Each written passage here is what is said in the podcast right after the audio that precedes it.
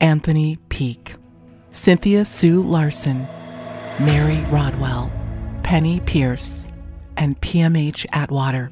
Five powerful voices, one amazing conversation, and a really big announcement right now on Higher Journeys with Alexis Brooks.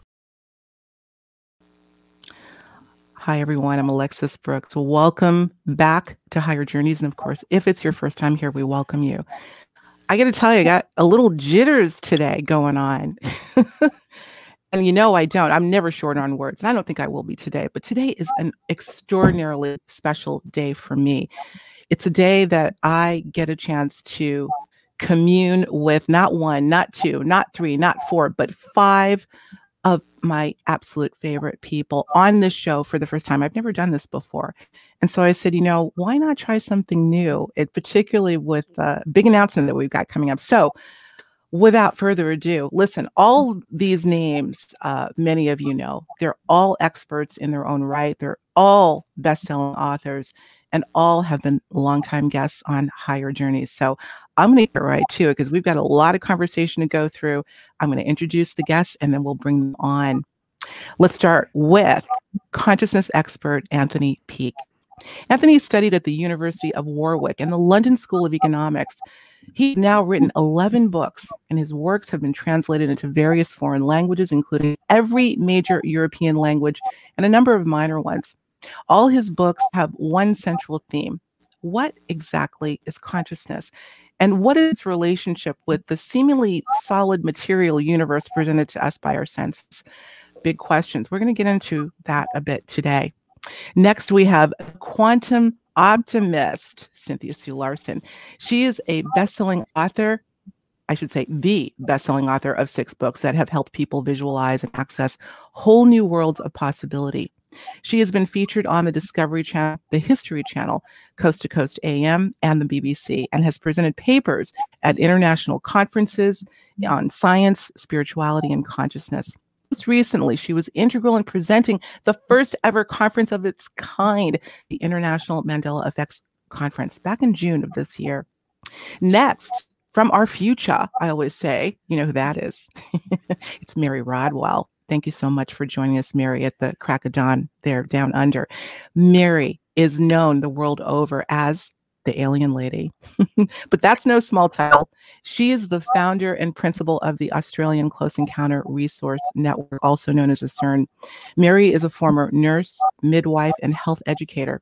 Since 1994, Mary has worked in private pa- practice as a professional counselor, a hypnotherapist, metaphysical teacher, researcher, author, Reiki master, and an international speaker, discovering and uncovering mysteries and potential related to contact with non human intelligence and the new human.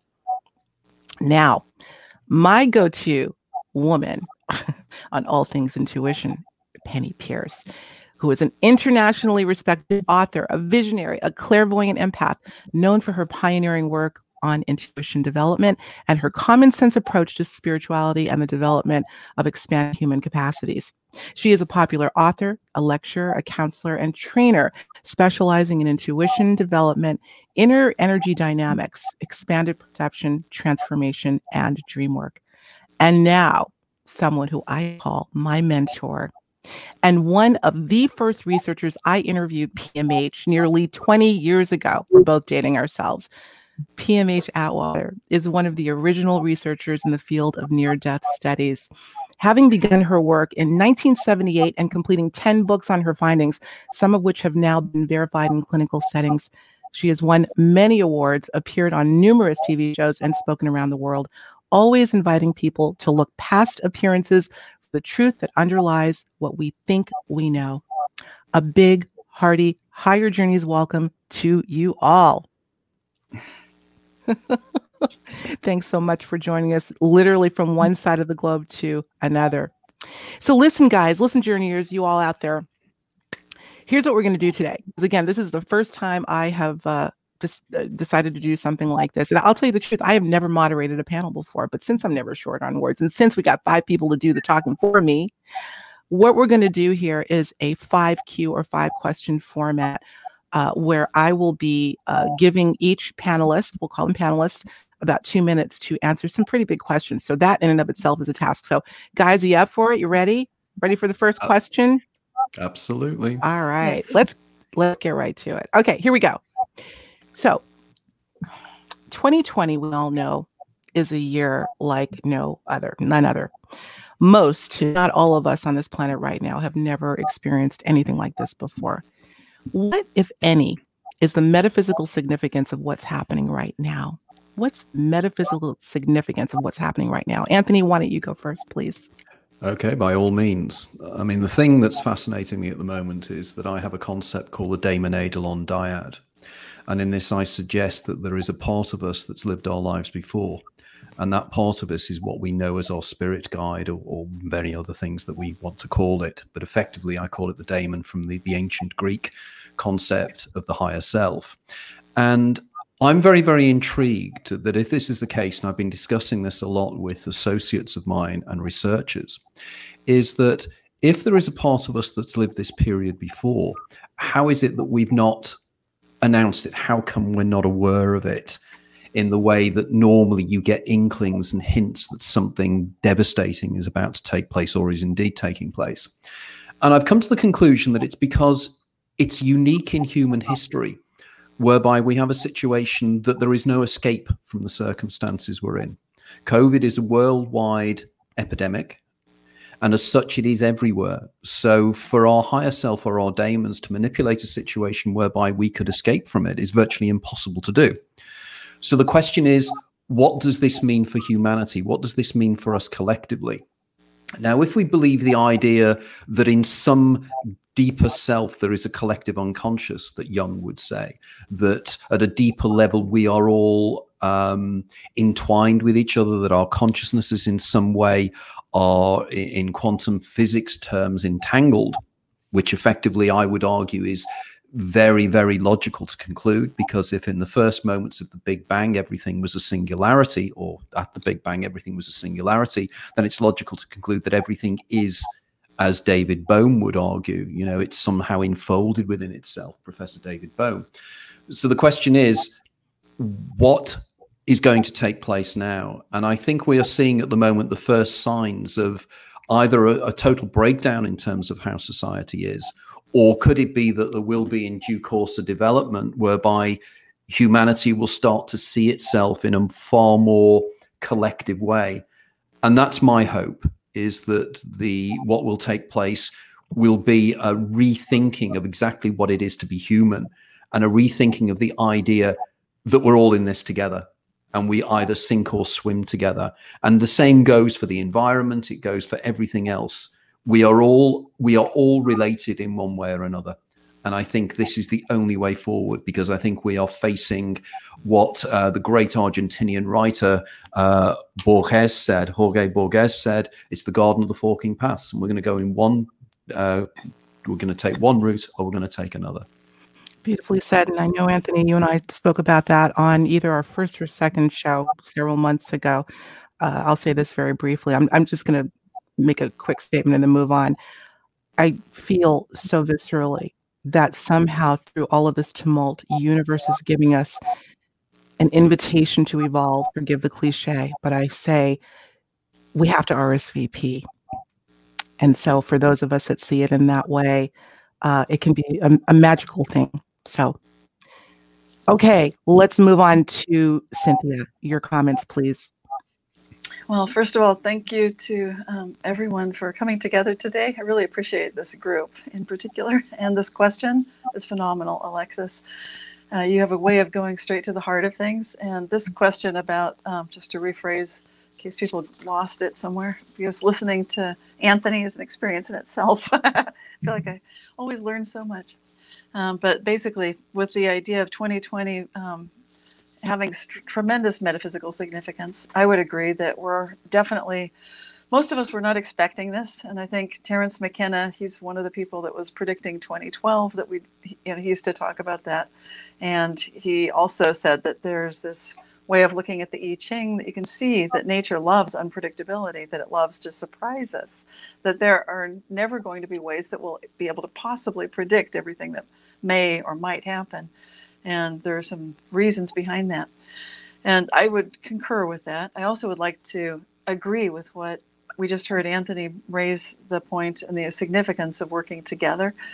Uh, when I listen to nature, as I do a lot, I, I get this very clear message that we need to care for one another, even across boundaries, even where we might think we have no jurisdiction, because there's a mind matter connection between all of us that's extraordinarily real. Those of us uh, that study consciousness in the form of mind matter effects and interactions, such as I do, are noticing that we're now moving from a place where each individually of us might experience a reality shift or a quantum jump.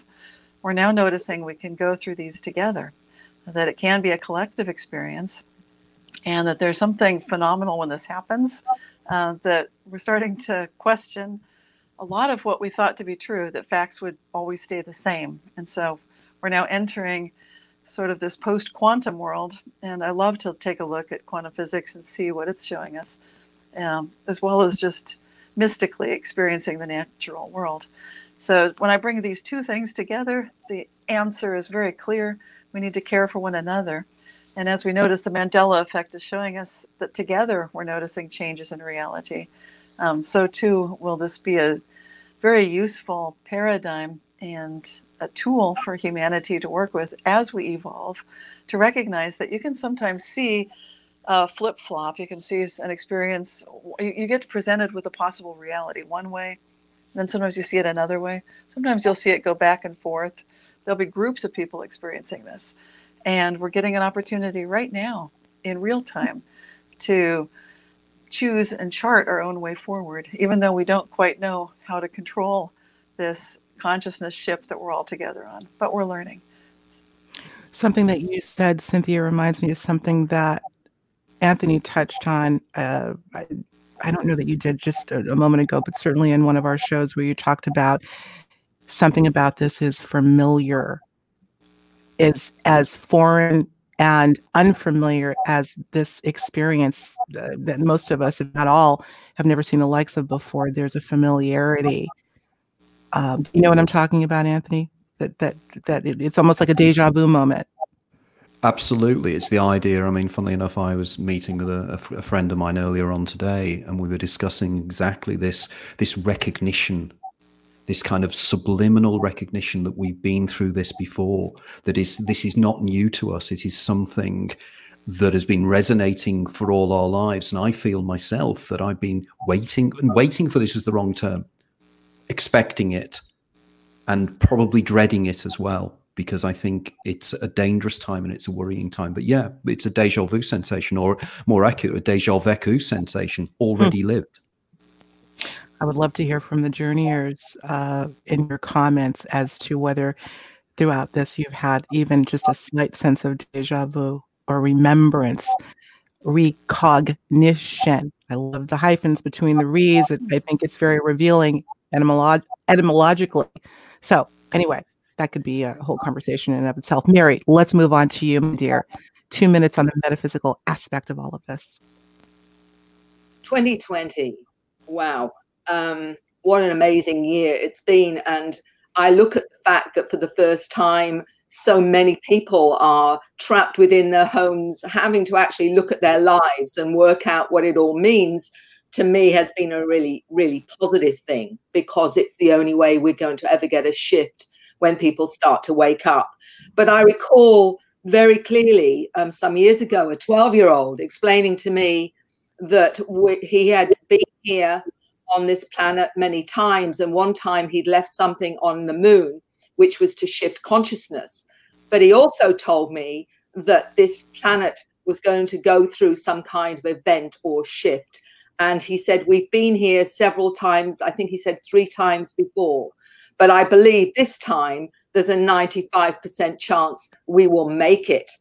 And the interesting thing is that many of those that have contacted me, adults as well as children, have talked about this shift in consciousness, this change that will change how we look and we experience reality. Many have had different names for it. And one of the interesting things was that only a few weeks ago, I spoke to a 10 year old who explained to me that he was visited by beings of light. He came from a planet of light. And he explained to me there they manifest instantly on planet Earth. It takes a bit longer to manifest because of the density of this planet. But I asked him about now. And I said to him, So, what is it that you feel is going on now? And he said so clearly, Mary, this is the reset. This is the reset.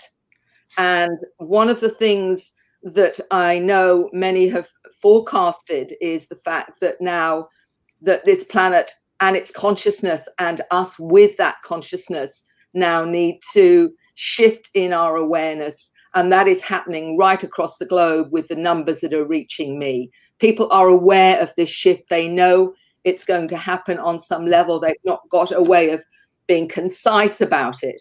Um, Dr. Lena Olson talked about the shift in frequencies, the, the low frequency people and the high frequency people, and some will prefer to stay in 3D, others may choose to go to that higher level of awareness. But the thing that stays with me and the, the blessing for me of being in the work that I do, which has been so nurturing, is all these wonderful children that are coming to our planet now.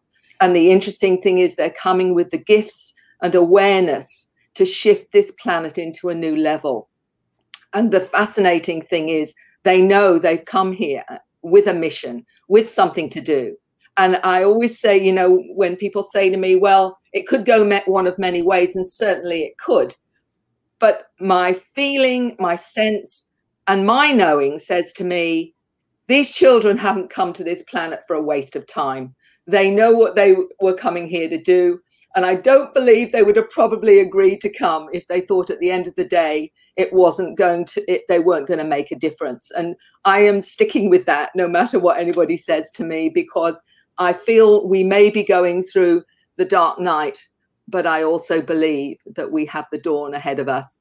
And I think it is going to be quite amazing if anything has to do with our new generations of human you always give me hope when you tell that story and you've been consistent i don't know how many times you've been on the show at this point mary talking about the the new human particularly the younger ones that definitely feel or perhaps know that they there's in they have insight into what's ahead. And uh, it's those words that you've said to me so many times that sentiment that gets me through often. So thank you for that. Okay penney peirce your turn my dear okay.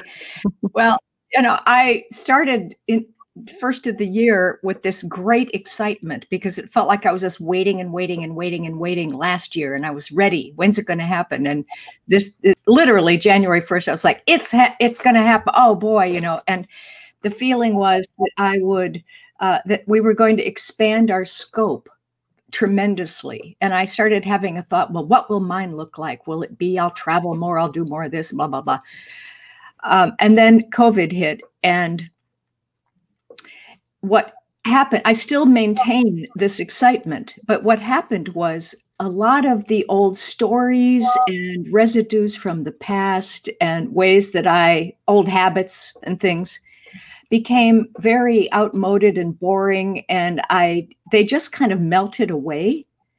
Uh, i didn't go through a struggle to get rid of things. It's just like i would wake up every month or two and my aura would feel like there was nothing there. Like i had just totally gotten simple you know and clean and and um, and open to anything happening so I could see that the expansion of scope was not about doing stuff, it was about becoming more of the true self in the body. And um, and that continues.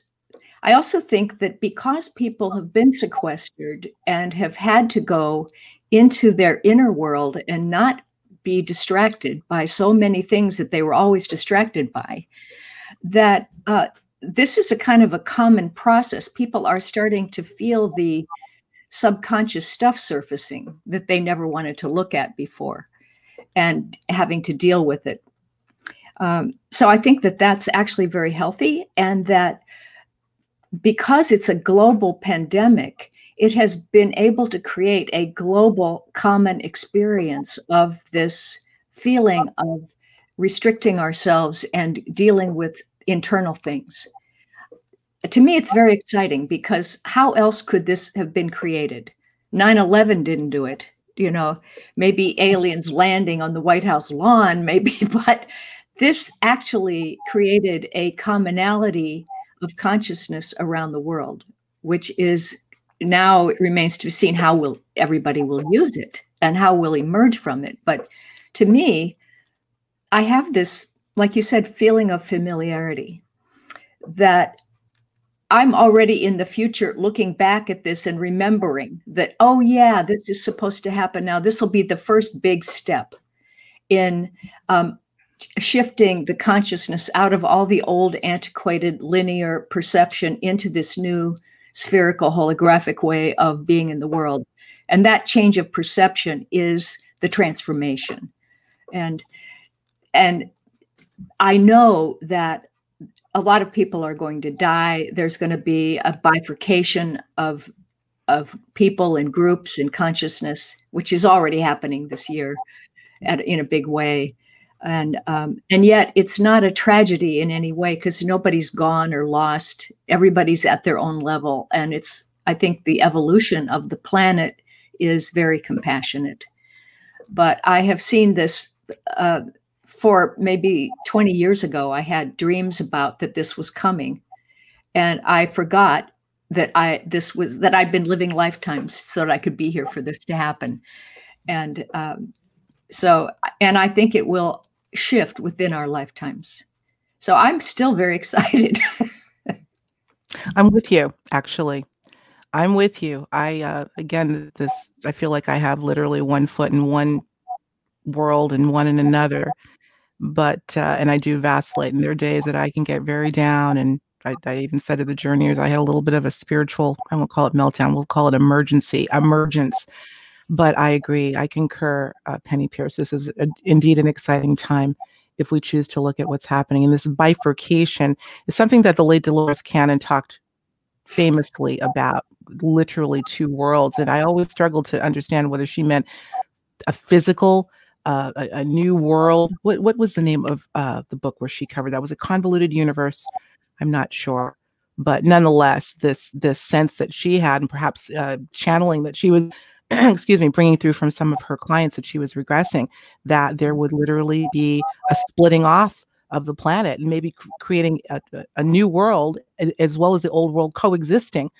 Uh, so I think we're kind of caught up in this sort of dichotomous, convoluted, magical, incredible time. It's all of the above. It's not this or that and this and that.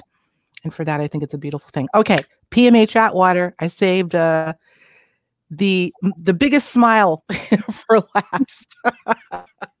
Go for it, PMH. I know you got a little bit to say about this.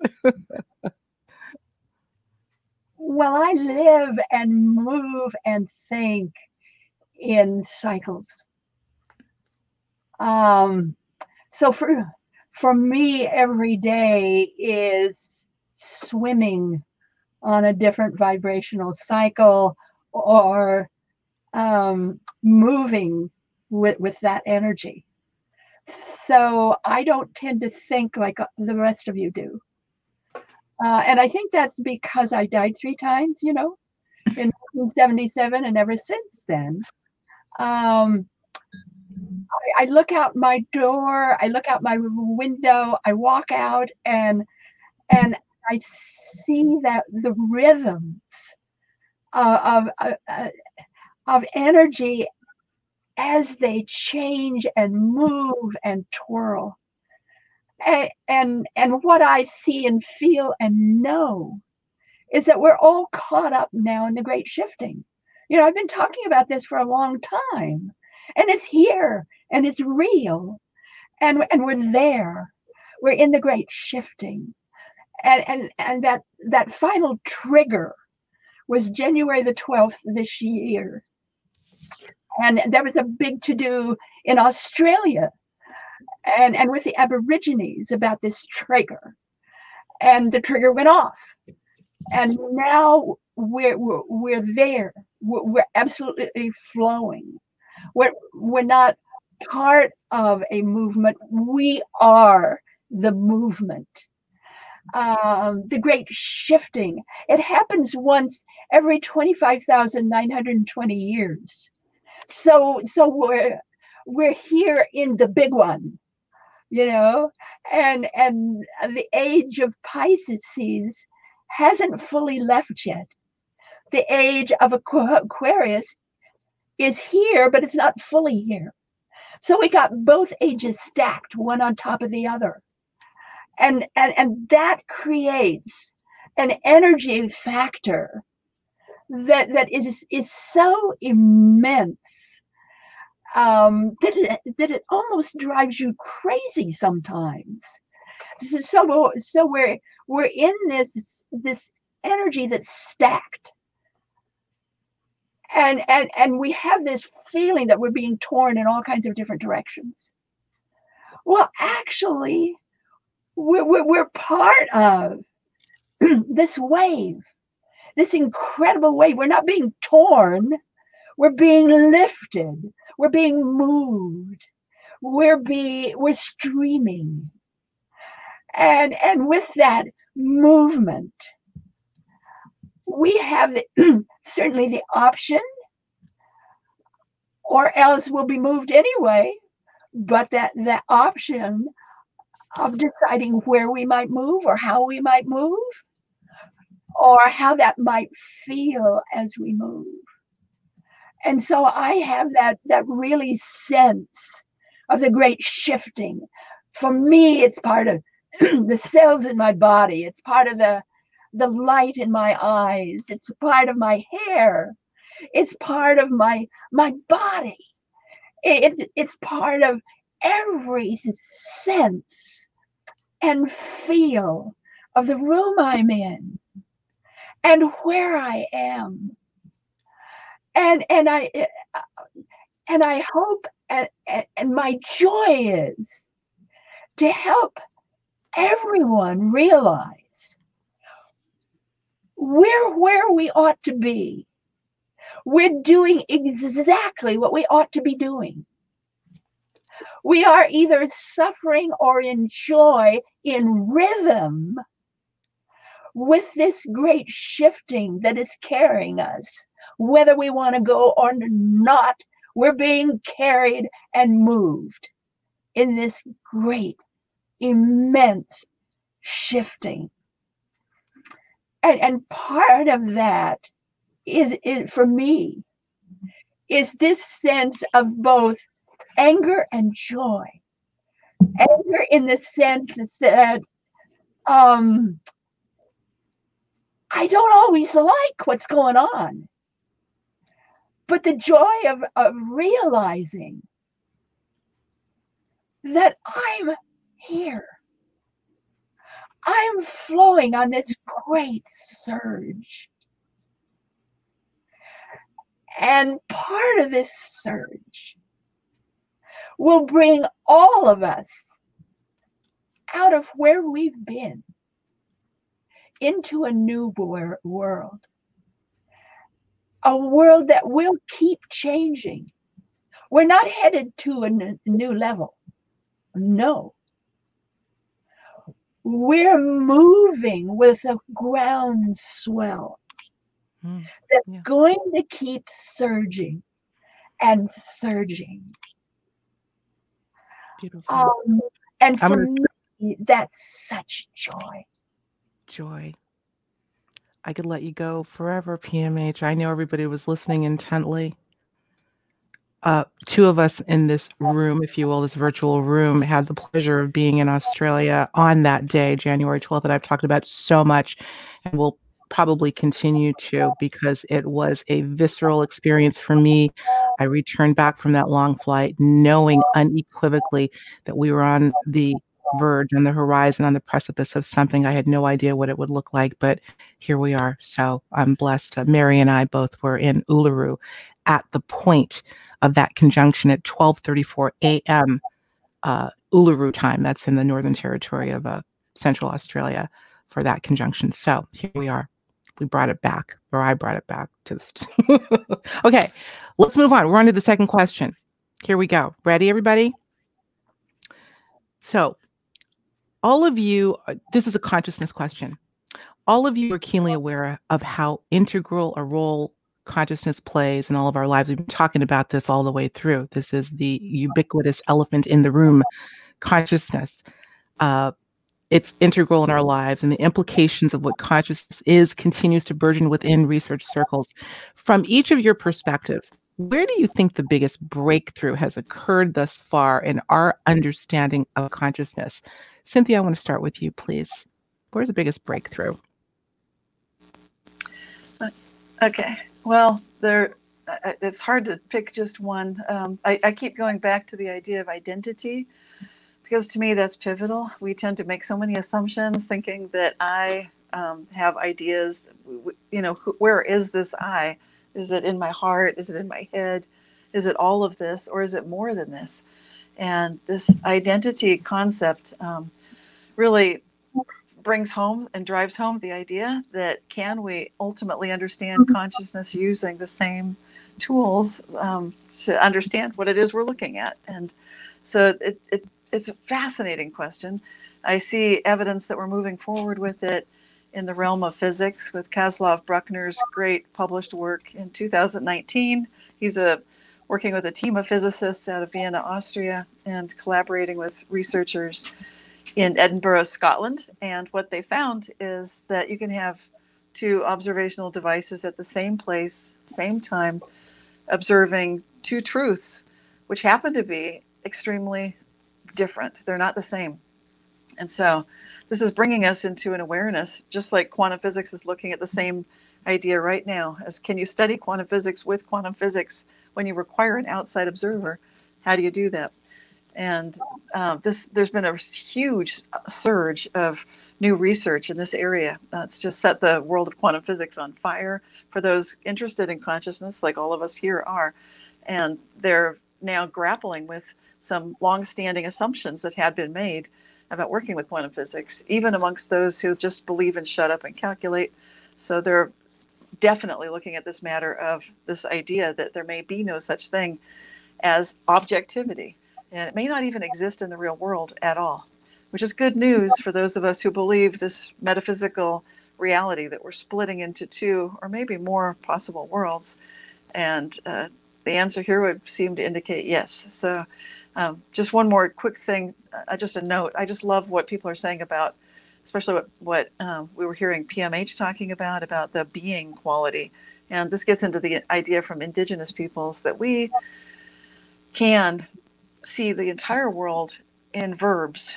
And when we step away from the nouns, thinking that we've labeled things, now we understand them. And um, even understand that we ourselves are verbs, we are beings. Then we go from me to we to free. We're moving into a realm of, of um, movement, like a holomovement that David Bohm talked about. And the indigenous people of the world also know about that. They can, they're said to be able to speak a whole day without uttering a single noun and communicating quite effectively. So I think we're moving in that direction again, kind of reclaiming what may have been lost to us for a long time. Beautiful. Once again, we had this conversation. Cynthia, you were just on a live stream with me just a couple of weeks ago and you brought that up. You know what word comes to me, guys? I don't know if you're all familiar, you probably are. It's a relatively new term called panpsychism.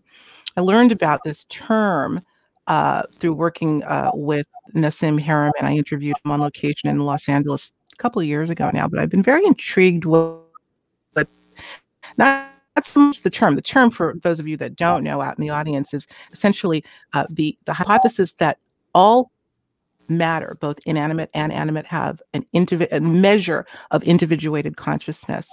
Now, I think all of us in this room here understand to some extent that is true. But what is most exciting is the fact that uh, we're seeing more of a study of this within the classical uh, science sciences. Uh, those circles are now talking about this idea. So I think we are perhaps making a quantum leap. So anyway, just wanted to throw that two cents in. Okay, let's move on to Penney. Penney, give us your thoughts on what the well, I, I don't know that this is, has anything to do with science. but um, okay. to me, that one of the biggest breakthroughs, or uh, it's starting to become well known, is that we have an inner energy blueprint is what I call it. That's that's caused. It comes from our imagination and from the non-physical realm. That is a combination of our thoughts and our emotion and feeling, and what we place attention on, and that it is that level that creates the physical result. And that if that it takes much less energy to change the inner energy blueprint than it does to try to mess with the physical plane and make changes here. That it can be you know almost instantaneous when you now work with that higher blueprint so uh, and that is you know coming through a lot of different channels at this point different books different teachers um, but i think it's related to the fact that we're starting to understand that the spiritual realm is inside the, the material realm that they are not separate.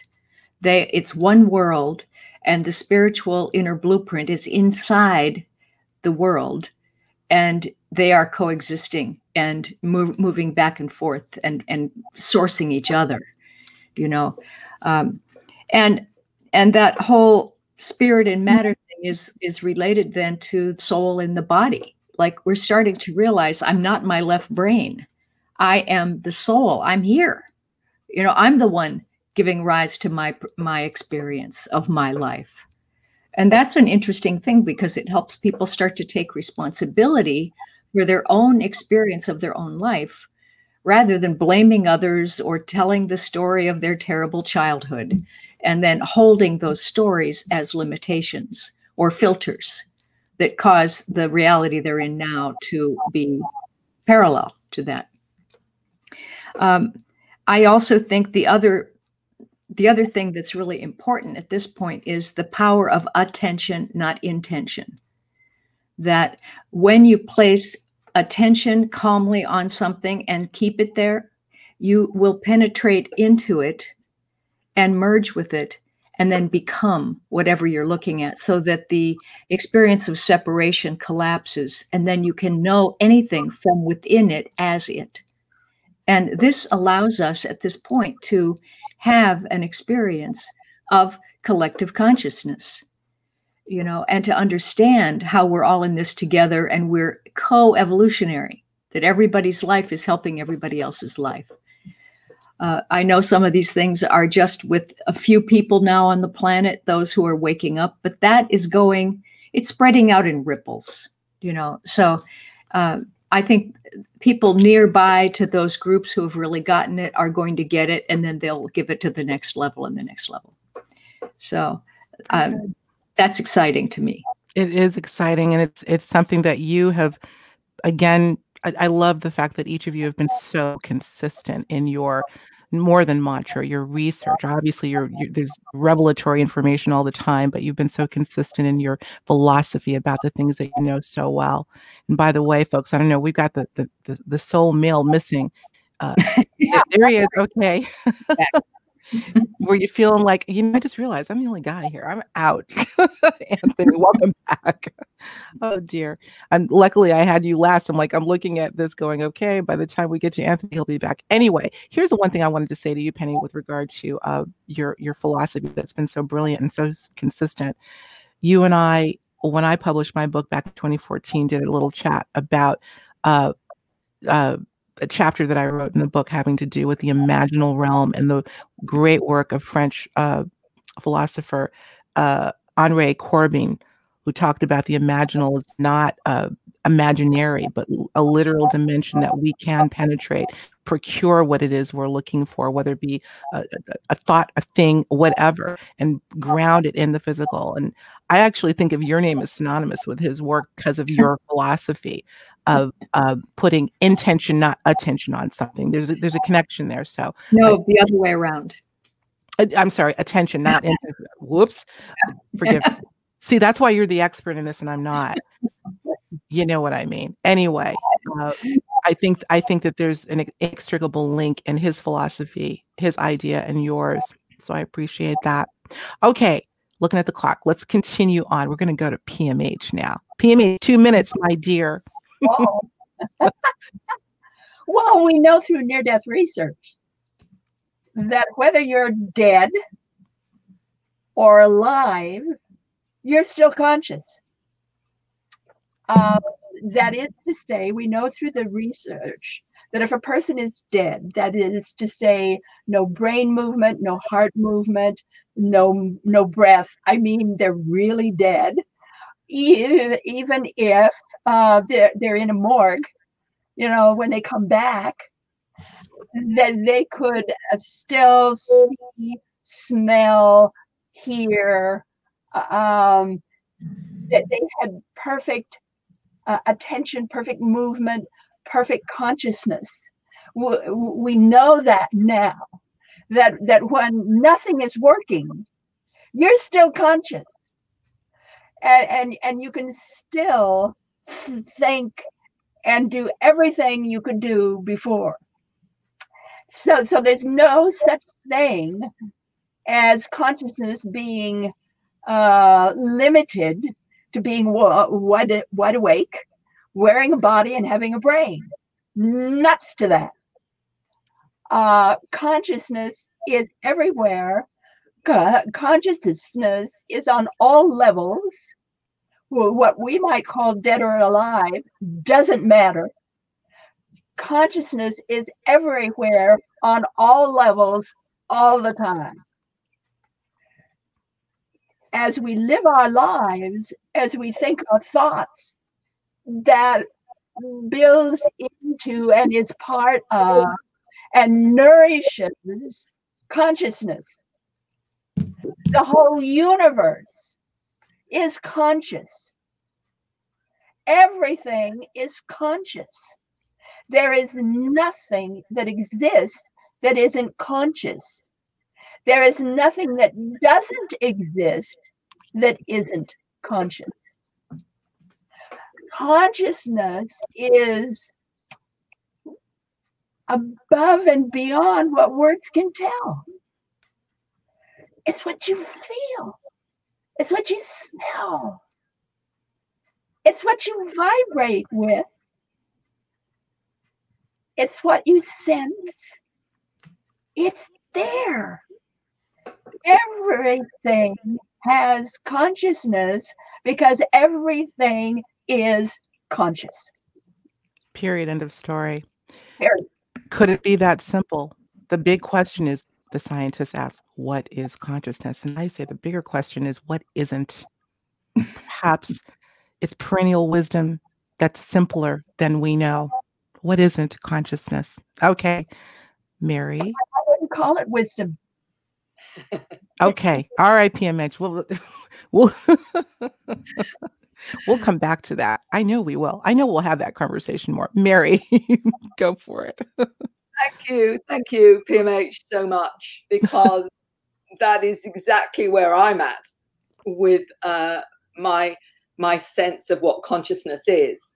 And and I always go back to the wisdom and awareness of those that I work with and apart from the fact that working in hypnosis has opened my parameters to realities through taking people into so-called past lives or future lives different timelines parallel universes you name it we go there.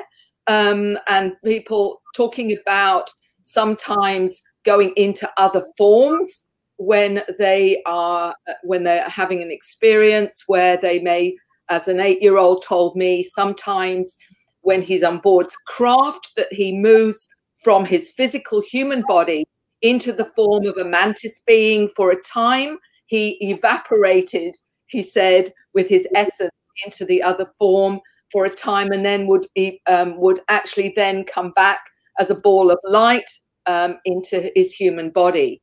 The accounts of this awareness are have been um, extraordinary. But you know, getting back to this for me is when you get um, so many children, particularly, but adults as well, not only communicating with animals, but communicating with plants.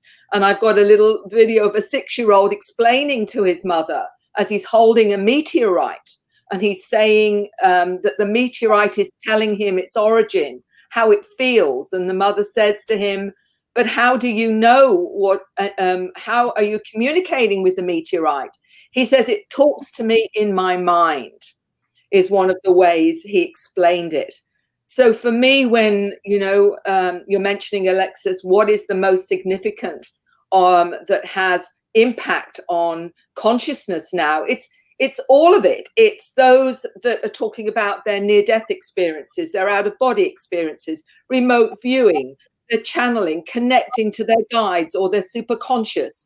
All of these things to, in uh, in a collective way are human experiences telling us and showing us what reality is. The physicists can take their time to come to the party if they so choose. But I am talking to people who have these experiences, and they're experiences that are profound, that shift their awareness permanently. And fantasies and imagination are not part of that. This is a reality for them. And when you work in the way that I do and many others that are on this panel, you know, you sense, you feel the reality of consciousness because you understand that more that you connect to one another, the more that they're a reflection of you and your reality. And we are, I believe, creators of that or co creators of that. So, in terms of what's significant, what significant is now, this is being at last more acknowledged by the, the scientists that are a little bit slow to come to the party, but are getting there as well. And that gives, of course, the consensus reality permission to believe in what they already know. I love that. And I think that, again, what's relevant is this idea of panpsychism having been invented within that uh, group of folks coming to the party, that they are finally relenting even just a tad to this idea. I think it's irrefutable, frankly. We've known that. So exciting times indeed. Okay, listen, talk about somebody's bailiwick. Let's move to my man, Anthony Peake. This is indeed your bailiwick. You are the man on consciousness. Take it away, Anthony. I had to save you for last on this one. Okay. My first reaction is the quotation by Marcello Truzzi, uh, an Italian skeptic, when he said, Extraordinary claims need extraordinary proofs my philosophy has always been on these things that I know people have extraordinary experiences, and I know for people these experiences are very real. And one can argue that reality is created by the observer anyway, and we know this from quantum physics and the collapse of the wave function. But for me, we have to, if we're wanting to involve the scientists and we're wanting to convince people, we have to look for the proof. Now, I'd say that in recent years, there's been a series of extraordinary discoveries within neurology and within neurochemistry, suggesting that the brain does not create consciousness and that consciousness so, is some way downloaded or received by the brain, and the brain is a receiver. Not only that, the brain is an attenuator in the sense it takes out information rather than gives information. And for instance, I was quite intrigued to discover there was a series of fascinating experiments that took place just down the road from here at the University of Sussex whereby they discovered that when people take entheogens, like uh, I think it was psilocybin, was particularly the the, uh, uh, the the substance that was used. They discovered that what happens is psilocybin actually breaks down the abilities, the brain's ability to communicate within itself because they thought it would be the opposite. They thought they would see evidence within the brain of, of the generation of hallucinations and these things. And they found quite the opposite. They found that the brain is stopped doing things, which is what Henri Bergson argued. It's what C.D. Broad argued. Um, and it was what Aldous Huxley argued. Now, on top of that, there's the work of Jimo Borjigin at the University of Michigan, who's been doing a series of experiments over recent years. And one of the most fascinating experiments was they did a series of experiments with uh, live rats. And they discovered for the first time that within the pineal gland of a live mammal, there is a substance called dimethyltryptamine. Now, as we know from the work of Rick Strassman, dimethyltryptamine is one of the most powerful hallucinogenic substances known to man. It would explain, therefore, the existence of things like the trace amine associated receptors in the brain, which are receptor sites in the brain that seem to be designed to work with dimethyltryptamine. Now, effectively, this means dimethyltryptamine is, is, is a neurotransmitter. Mm-hmm. Now, if this is the case, this suggests, as Strassman has said, that DMT, an hallucinatory substance, is our reality modulator. And again, it is the same kind of substance that seems to break down the brain's ability to take out information. From the, the informational field we live in. I'd also like to make the final point that there was a guy called Tal Shomrat a few years ago that did a series of experiments with planaria worms, whereby, without going into great detail of the experiment, um, planaria worms can regrow a brain. And when they cut the, the heads off the planaria worms and made sure there was no brain material, and they taught the, the, they had taught the worms to do certain things. When the brain was removed and a new brain was grown, those worms continued to have the same learning patterns that the original brain had had. Now, this is extraordinary and it's powerfully extraordinary and it's very important because it suggests that, again, the brain does not get information in the way we think it is. And this is why consciousness is absolutely central. At its base level, it is suggested that everything is consciousness, everything is information in formation, as David Bohm said it. And these are the profoundly important areas that myself and my associates are working on at the moment. We are going to the physicists, we are going to the neurologists, we're going to the neurochemists, and we're using their science to say, look, the paradigm has to change your science, your materialist reductionist worldview, your eliminative material worldview no longer explains. And as David Chalmers said in 1999, the hard problem of science is how inanimate matter inside my head, that is electricity re- reacting with chemicals, can create me, you guys, and everybody else that's listening to this, this particular podcast. These are the big questions. And this is the future. And this is going to make huge changes. And I think, as we've said earlier on, the issues we are experiencing now is the midwife for this. This is all going to change, and people are going to start looking at these things in a far more precise and less doctrinaire way. Absolutely eloquent, elegant, and brilliant. Not that I would expect anything less from you, sir. I remember briefly sitting uh, with uh, Nassim Haramein, another colleague of yours who's doing great work, and he spoke about how not so long ago, if you went to a, a, science conference, you couldn't even say the C word, let alone present anything on it. So again, uh, this relenting, albeit slow, is a, a sign in the a positive direction. So I would love uh, Anthony to get more information. I know everybody in the audience, I'm sure as well, about this experiment with the worms if if there's any data that perhaps you could uh, recommend for us to look at that is available, that would be great.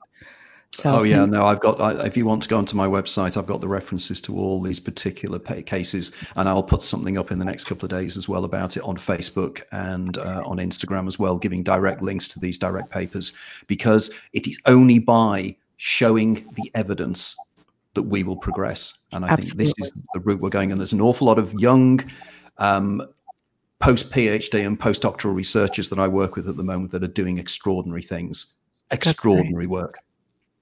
And you are catalyzing this in such a beautiful way for the rest of the world. So thank you so much. Okay, well, I think it's time we take a little break. What do you say? So we're going to do that. I got a little bit of announcement. I'm being facetious. I've got a big announcement, journeyers. So Alex, I want you to take it away with our little announcement. And uh, you guys are going to get to see it for the first time. And when we come back, we'll talk about it for a minute. So let's take a break and let's roll that bot so you can see what I'm up to, what we're up to. This has been months in the making. The higher journeys you know and love is now even better. A brand new higherjourneys.com website Access all of our over 200 episodes on demand on video and audio podcast platforms right from your desktop or mobile device. Get Conscious Commentary Live episodes from our dedicated CC Live page. Our seasonal Conscious Commentary in the Garden episodes, freshly picked each week. And of course, you can meet up and learn from our amazing roster of world renowned guests from the Higher Journeys with Alexis Brooks show. But that's just the tip of the iceberg announcing the brand new official blog of Higher Journeys. But it's not just any blog. We've assembled some of the world's leading experts, all best selling authors, and names you know from the Higher Journeys show to be our Dream Team senior contributors Anthony Peake, Cynthia Sue Larson, Mary Rodwell, Penney Peirce, Rob and Trish MacGregor, and PMH Atwater. You'll hear from them each week on the new Higher Journeys blog with their latest contributions, breaking news, inspirational ideas, and more. So head on over to the all new higherjourneys.com and blog.higherjourneys.com. We are your sole source destination for personal transformation. Ta da! There you have it. there you have it. And I'm going to clap my hands and say thank you to each and every one of you. I can now do it publicly for graciously accepting to officially join the Higher Journeys family. We're so looking forward to you. I, I, you know, I almost slipped Anthony and said, "Do you think you could maybe write a piece and put it on the new Higher Journeys?" Oh, can't talk about it yet. Blog. So maybe we can keep up with that research vis-a-vis the blog as well as your website, of course. So there you have it. Well, I'd I'm sorry. To, yeah. I was going to say I would love to because I'm writing a, a, contributory chapter at the moment to a new book that the Society for Psychical Research is putting out in the end of the year, and I'll I'll put some things on there as well if you're interested. But we can discuss I'm, that. We're interested. We're there. Thank you so much. We'll have a lot to talk about on that. Okay. Well, speaking of that, where I'm looking at this time, we're probably going to have to go a little bit quicker on this third question, but it's it's related to the blog. For each of you, what can readers of the brand new Higher Journeys blog uh, look forward to from your posts in the coming months? Let's go real quick. I'm going to take this in order. Let's see. PMH, real quick. Just tell tell us about what's happening and what we might be able to find on the blog in a minute or less. Everything. of course. um, I'm not going to be specific because there are no specifics. Um, just open the door. I'm there. And flowing from that emergence will be whatever we need to hear at that moment. And I'll be as specific as I possibly can. And I want to tell everybody right now that on my own blog, I'm going to have a special issue in September. So that's going to be out in about, oh, um, maybe one or two weeks. And uh, it is, um, let's see, what is it? HTTP colon forward slash forward slash PMH Atwater dot blogspot dot com. Don't you love the memory? Um, there it is. And, um, you know, I have a, a, free monthly newsletter. That's going to be coming out in about a month or two or, or a week or two. Um, so get on my website and sign up for it, you silly person. Um, but they've got to do it through our blog. It's for the curious. And anybody who's curious will love my blogs and will love my newsletter and will, will love um, this new book I've just started. Okay, but, you have a you have a heck of a you have a heck of a website and a heck of a newsletter, by the way. But guess what? I'm going to get to take some of that stuff and put it directly on the blog and I on on the Higher Journeys blog. So there will be a path to PMH, all things PMH. And and by the way, we have the, pretty close to the full catalog of each of your books all plural. Oh my gosh. And such a colorful addition to each of your uh your your pro- we have a page for each of you. It's just it's fabulous. So okay, let's move on. Uh Cynthia, what can we look yes. forward to on the Higher Journeys blog, please? Some well, of it. It'll be yes, uh hopefully interesting material related to mind and matter, consciousness, reality shifts, quantum jumps, and the Mandela effect. So def- all of these things come together, um, I think, beautifully with the subjects we're talking about today. And it's just what we need at this transformative time when human evolution is occurring in this great shift right before our eyes. Also, we're seeing transhumanism, the rise of AI, people concerned about the singularity.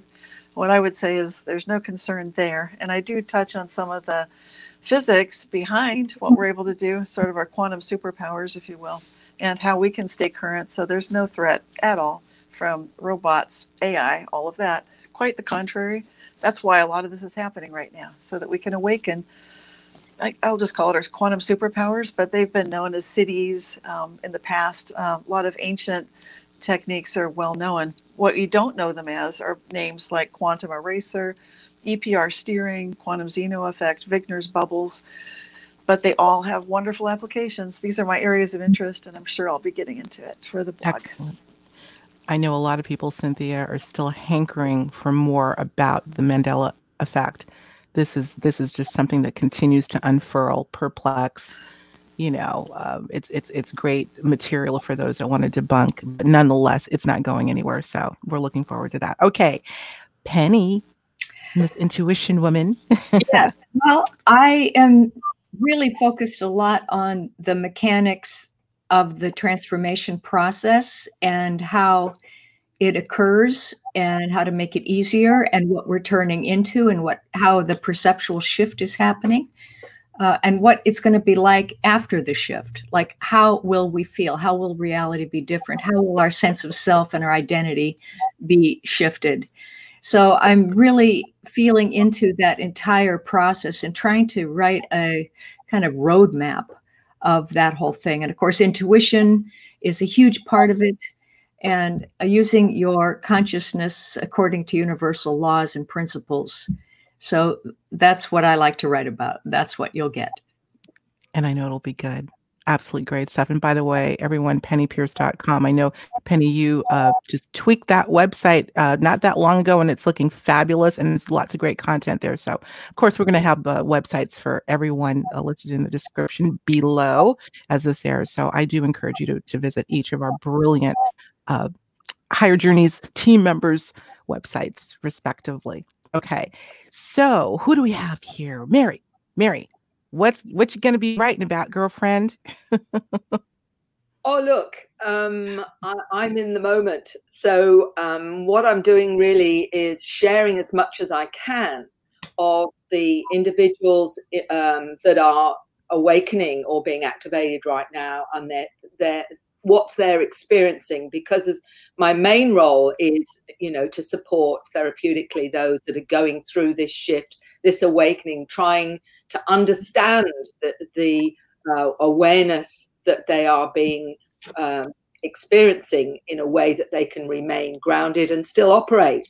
As many are starting to see the two worlds um, and often it's very hard to be grounded. So i'll be talking about that and sharing stories that are coming up, and particularly the uh, information from the children, because for me, it's supporting them is going to support our future. So I'll be talking about some of the things the children are sharing about the new reality or the expanded reality that we're all part of so that we can start understanding from a, a uh, that wonderful inner wisdom what this all means and to to explain and, and help people understand that uh, at the end of the day, it's all here. All we've got to do is really start accessing our own superconscious selves. So for me, it will be all of that as things unfold and to keep the the sense of hope that is so um, that is missing on this planet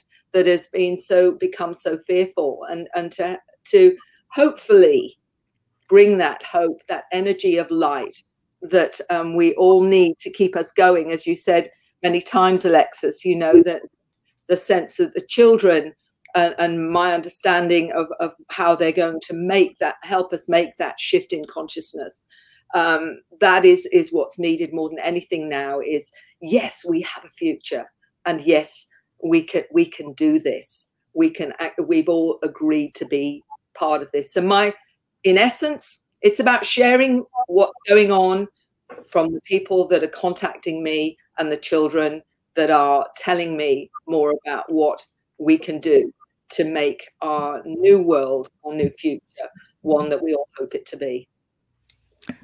I have been wanting to ask you, Mary, for so long. I mean, I, I know you've obviously given us a lot of uh, information about some of the individuals, the young people that you've uh, spent hours and days and weeks with to really get some insight into their their mindset, their own consciousness and what they see.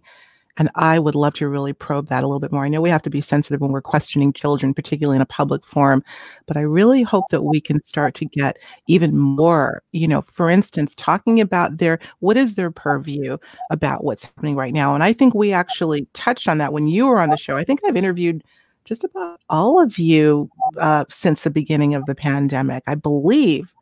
Uh, don't quote me, but I think so. And uh, Mary, you and I talked about that. What are the children saying from their wise and uh, just incredible perspective and unique perspective. So let's, I hope that we can get into that a little bit more. Okay, Anthony, once again, you, we kind of touched on what you might be contributing, but give us a couple little bit more tidbits, little teasers to the blog. Okay, well, at the moment, I'm I'm in under negotiations about doing my PhD by publication at one of the UK universities on a lot of the subjects I'm working on, which clearly shows that academia is starting to now sit up and listen to what I'm trying to say, which is a, which is great news. Um, but at the moment, I'm working on probably four different papers uh, with associate re- researchers.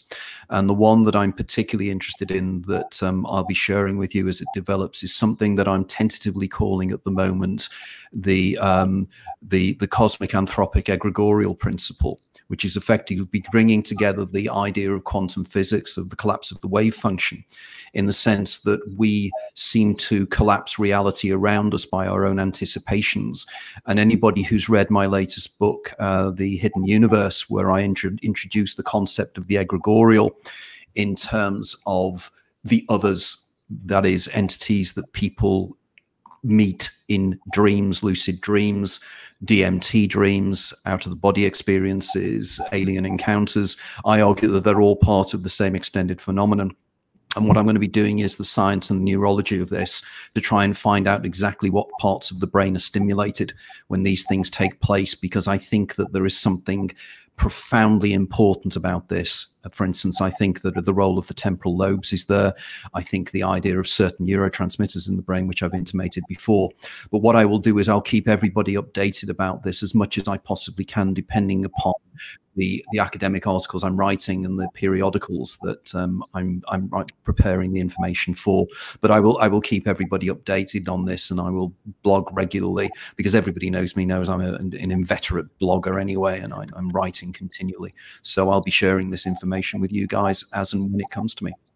That's excellent. Oh boy, I know there's going to be some great reading there. Such diversity in all of you, and yet there's a common thread of optimism and uh, just just pure brilliance not to mention you all are really amazing writers and i admire you so dearly so i tell you what we're going to have to i think we got a good chunk of conversation and a lot for the journeyers to chew on in the days and weeks ahead so i'm going to bounce to final thoughts because we're over time uh, we could uh, clearly stay on two hours but we don't have that so i'm going to ask that each of you uh, beginning with uh, PMH, give give us a minute or so, final thoughts, and then we're going to close out for today.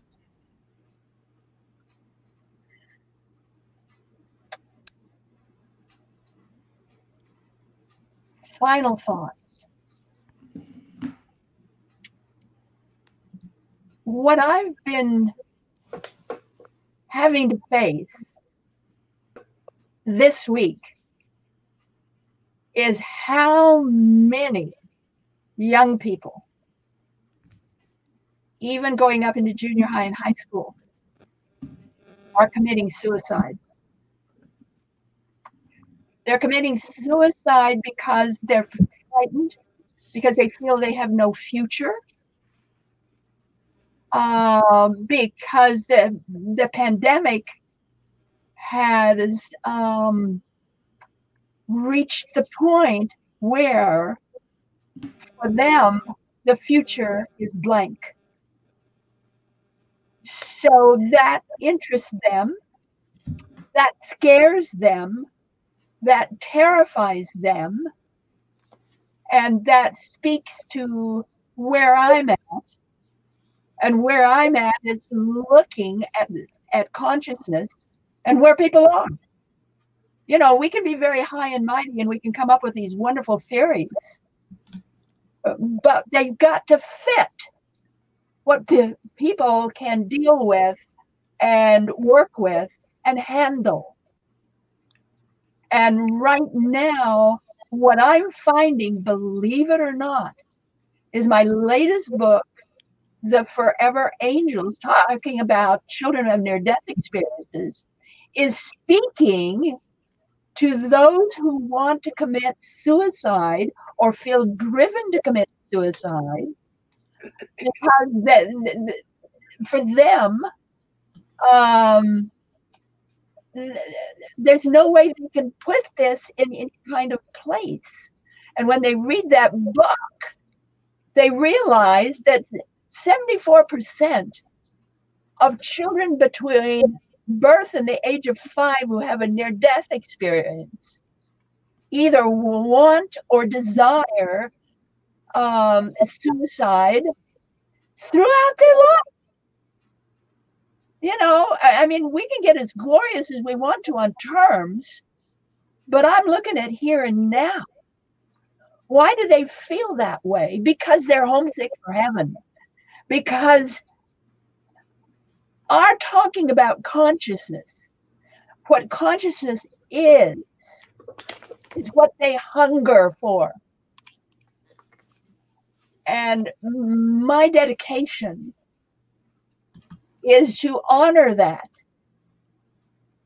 and open up the doors to the reality that consciousness takes many forms let's let's open the doors to all those forms and bring them all in so that we can deal with it as the human family.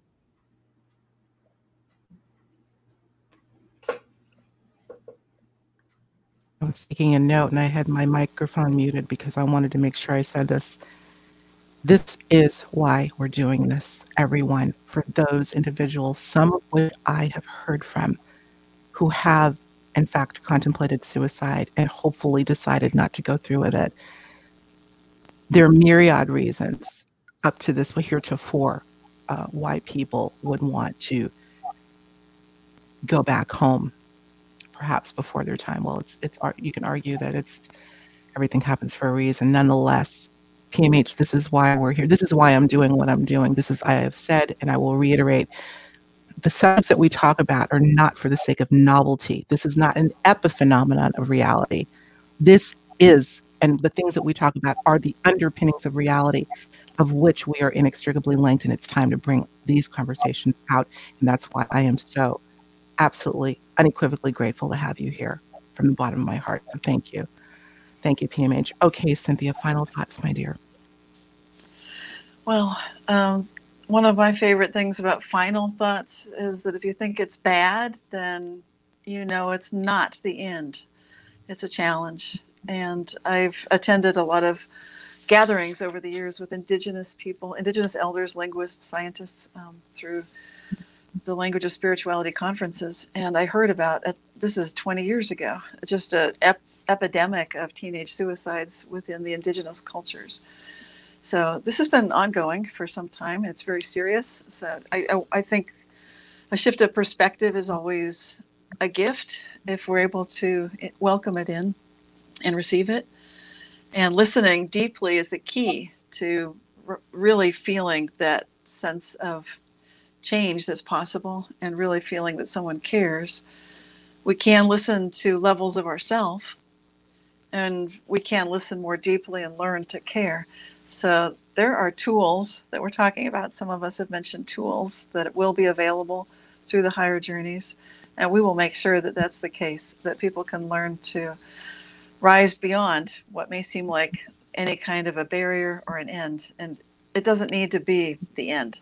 This is why my favorite question, which is a point of attention, much more than intention, it's how good can it get? Just leaving it open ended and letting that be the guide by which we look at just everything, including what's happening right now, decisions we're looking at, what we're looking at in the future, possible opportunities, possible problems, and also when we look at the past. So, how good can it get is an invitation to recognize that there are levels of awareness capable of assisting us always. And if you think it's bad, it's not the end. Thank you, Cynthia. This is uh, will continue to have new and even more uh, important meaning for me and purpose. That being this blog, really going to go always going back to the drawing board or really adding, you know, having epiphanies along the way. I say, if this can be a not a forum, but a but a a place where people can come. Uh, some of the the, the uh, posts that we have, like from Anthony, may on occasion be a little bit more academic. Some may be a little bit more spiritually oriented uh, for the layperson. What we're going to have a little bit of something for everyone, but mainly for those that are looking for some semblance, some sort of uh, support or place where they can come and and uh, feel like it's not the end. So for sure. Okay, Penney, a final word, if you would, please. Yeah, final thoughts. I I um I think we're experiencing a an, a huge intensification of polarity, and uh, where things are, at, and just the beginning right now of it really being obvious that we are going to see um, extremism in terms of things getting very, very good for some people. Seeing breakthroughs, perhaps in like I don't know, energy crisis breakthroughs, uh, illnesses being healed, uh, new, new things coming that we've been waiting for for a long time, and then also things going really badly and um, violence and all kinds of darkness coming as well. So Pete, we're in a bridge time, and like like PMH said, it's kind of the old and the new are sort of blending now, and we're we're starting to learn to leave the old and get into the new. And what does that feel like? And how do you stabilize? And I think this stabilization process is going to be extremely important personally for people because the fear that's surfacing is very titillating, you know, and it is addictive because it's adrenaline producing.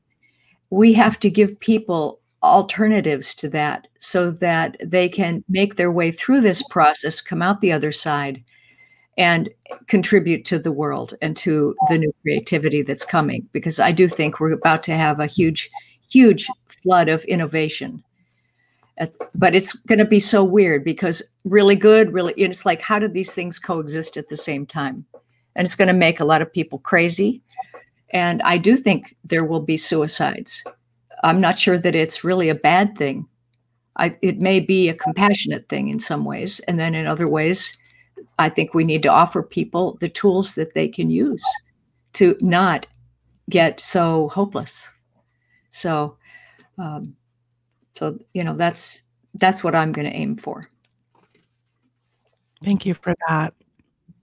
I'm reminded of uh, uh, the chapter of the uh, one of the chapters of the book that I wrote in 2014, the dichotomy of consciousness and the precipice of change, that I sensed coming on, like many of you years ago, 2014. We're living in dichotomous times. We're living a literal paradox of reality, and to me, what this means is an unequivocal, great shifting that's underway the the ancients talked about these characteristics as being indicative of this time. Let's try our best to articulate in a way that can be understood to those who otherwise wouldn't know what we're talking about that this is what's happening. And maybe if we can even save one life um, not just save but bring more um, purpose to one life we will have uh, accomplished the mission. It's becoming i'm being emotional about this but mary let's move on to you final thoughts, please. My final thoughts.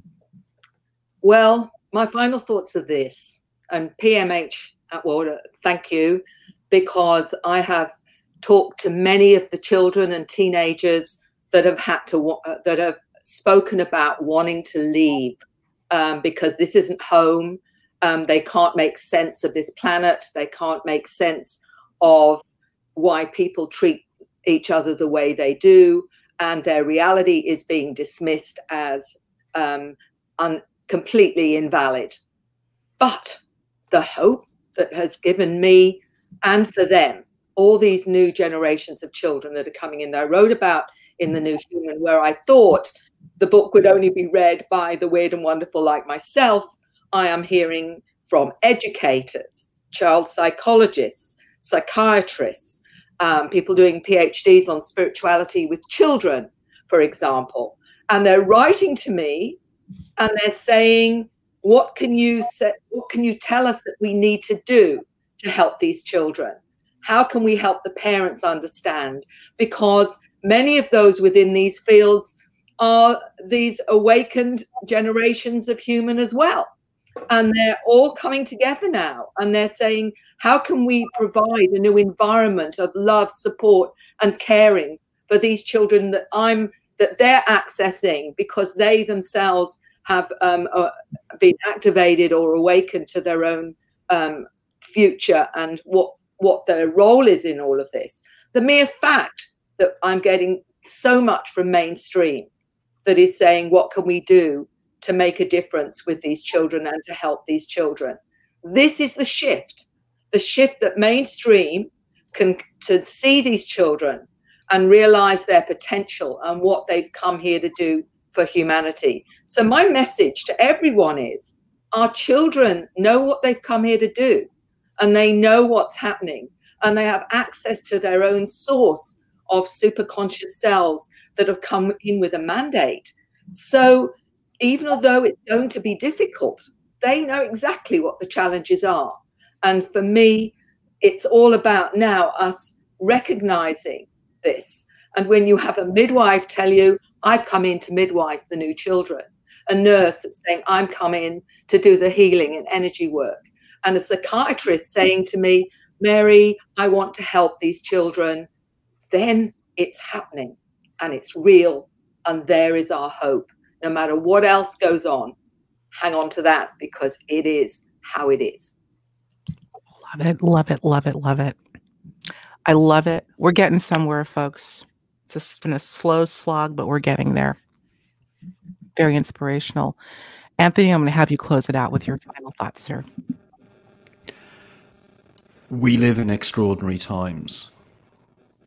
But I'd argue that many civilizations in the past, many cultures in the past, even within Western civilization, every generation thinks they live in extraordinary times. We do, because the circumstances on planet Earth are getting intolerable. We have climate change, we have so many difficulties facing us at the moment. And again, the discussion I was having with a friend of mine today is that there are a small group of us that are trying to work together in different ways to facilitate change in one way or another. You guys have your approaches which are profoundly important because it's it's helping people nurture and deal with these things. From my point of view, what I'm trying to do is to actually change the way in which society thinks the way in which society trapped within this materialist reductionist issue. Now, materialist reductionism is a profoundly important development in terms of science. We are communicating because of material reductionism breaking things apart in order for them to understand how they work. But we can only get so far with that. As soon as we get down to the quantum level, we actually end up with fields. We we end up with objects communicating at distance. We we have lots of things that make absolutely no sense. But it's a time that we now need to be bringing those things together because we have the wonderful opportunity now and as been said before, you know, we've got AI developing, we've got virtual reality developing, we've got the ongoing awareness that the true nature of reality is, in effect, information at its basic format. These are the areas that we need to take forward because humanity has to move and we have to evolve. We cannot stay where we are. And it is a profoundly important time. And I think we have great responsibilities on our shoulders but nobody if we can't do it nobody else will. So we have to work on it. And that's my plan for the future as best i can. Your efforts have been right. You know what? Let's let's give a round of applause let's give a round of applause for everyone. Let's do it. Anthony you too. This has just been phenomenal has exceeded my wildest expectations but i always say have goals but let go of expectation so you can allow the best to come in. And this has been the best, you guys. Thank you ever so much. Thank you, everyone. Uh, in closing, I want to mention we're, we're missing a couple folks. Just so you know, Anthony, you are not the sole male in the on the Higher Journeys team. Rob MacGregor, who's Trish MacGregor's other half, like I said, they they're off uh, celebrating birthday with their daughter, but uh, I just want to give a shout out to them. And I know that the, their contributions will be great as well. Collectively, uh, this is just this is magic to me so again i want to thank each and every one of you listen everyone before we close out i want to just say um i believe that we have done an after show with everybody on this panel on our patreon platform so i would encourage you if you haven't already and this is an, a wonderful way to support higher journeys uh, to help us continue to go and grow and do, do the thing. so uh, we would appreciate that. Go on over to patreon.com forward slash higher journeys and check out the after shows that we've done. I believe with each and every one of you and more. We have Billy Carson and, and uh, Sonia Grace, Whitley Strieber, Daryl Anka, Bashar, uh, and much, much more. So we would appreciate it. So I think that's about it, guys. One last thing if you like what you saw today, there's a lot more where that came from, but you will only know about it if you subscribe to Higher Journeys on YouTube. So we would also be very grateful if you would do that. Hit the like button, smash that like button, click the bell, all these little prompts that we're asked to do. I always get a kick out of talking about this because this is just par for the course, but we would appreciate it. So thanks for that. All right, I'm going to sign off for now. Let's put everybody back on the screen so they can wave bye bye and uh, we'll be talking to everyone soon. Again, thank you, everyone. Thank you, journeyers. Be safe Bye. and know there's always somewhere to go, always someone to talk to. We're here for you. Uh, this is exciting. These are exciting times. Let's uh, let's focus on the excitement. I know we will make it through this. God bless you. I love you.